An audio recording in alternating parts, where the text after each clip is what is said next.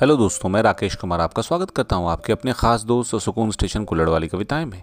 आइए सुनते हैं कविता, जिसका नाम है आँखों को वीज़ा नहीं लगता, जिसे गुलजार साहब ने लिखा है।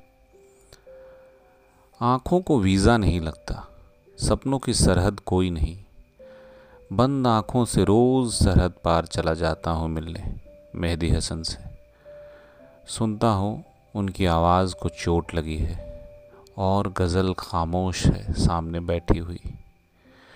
काँप रहे हैं होंठ गज़ल के। फिर भी उन आँखों का लहजा बदला नहीं। फिर भी उन आँखों का लहजा बदला नहीं।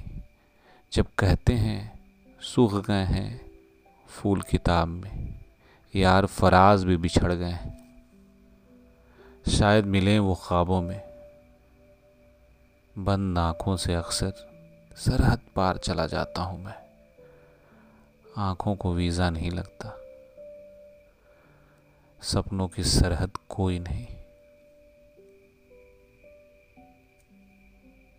आइए सुनते हैं एक नज्म जिसका नाम है खुदा, जिसे गुलजार साहब ने लिखा है।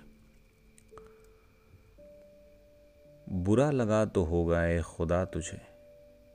दुआ में जब जम्हाई ले रहा था मैं दुआ के इस अमल से थक गया हूँ मैं।